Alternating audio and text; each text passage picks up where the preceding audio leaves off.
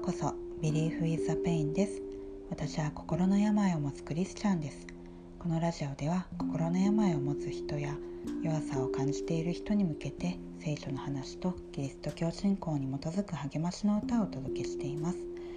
今日はベテスダの池でという歌をお届けします。聖書にこんなお話があります。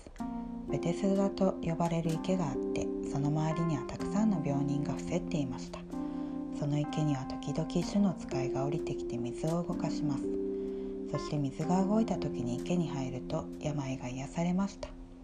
だから多くの人が水が動くのを待っていたんですけれども、その中に38年間病気の人がいました。ある日、イエスがその人に良くなりたいかと聞きます。でもその病気の人は良くなりたいではなくて、主よ、私には水がかき回された時、池の中に私を入れてくれる人がいません。行きかけるともう他の人が先に降りていくのです、というんですね。そんな彼にイエスは、起きて床を取り上げて歩きなさい、というんですね。すると彼はすぐに治って、実際に床を取り上げて起き上がりました。そんな回復のお話です。時に私たち人間はこの病気の人のように癒しを諦めてしまったり、病気でいることに慣れてしまいます。あるいは病気に自分でしがみついている時もあるかもしれません。そんな私たちにイエスは良くなりたいかと聞き、起きて床を取り上げて歩きなさいとおっしゃるんですね。イエスは私たちが良くなりたいと願い求めるなら聞いてくださるお方です。起きて床を取り上げて再び歩かせてくれるお方です。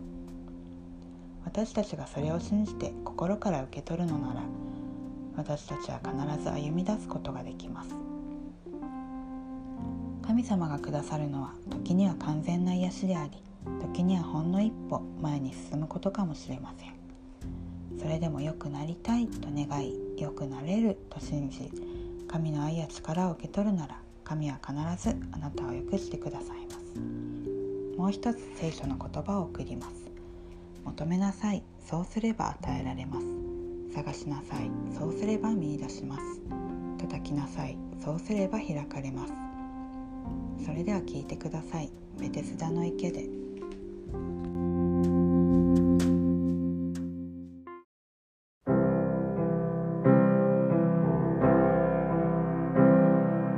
ベテスダの池で主は聞かれた。良くなりたいかと主は聞かれた。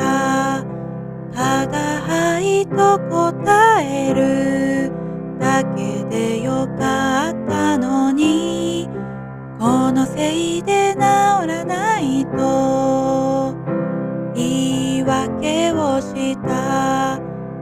起きて床を取り上げて歩け。主の癒しはここにあるから、あなたがそれを受け取るなら、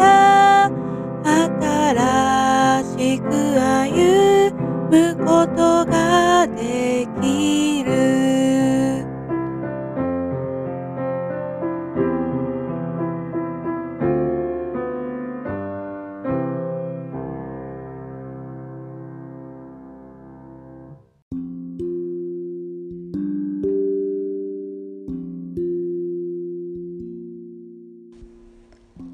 聞いていただきありがとうございます。それでは皆さんのためにお祈りします。愛する天の父なる神様、皆さんをありがとうございます。どうか心を病む一人一人の心の奥底にある本当の願いを聞いてください。そして一人一人が良くなりたいと望むとき、どうか必ず良くなれることを信じることができますように。そしてあなたからの愛と恵みを豊かに受け取ることができますように。皆さん一人一人を祝福してください。癒してください。立ち上がり歩ませてください。あなたからいただく癒しがどのようなものであっても、その心を喜びで満たしてください。どうかあなたの限りない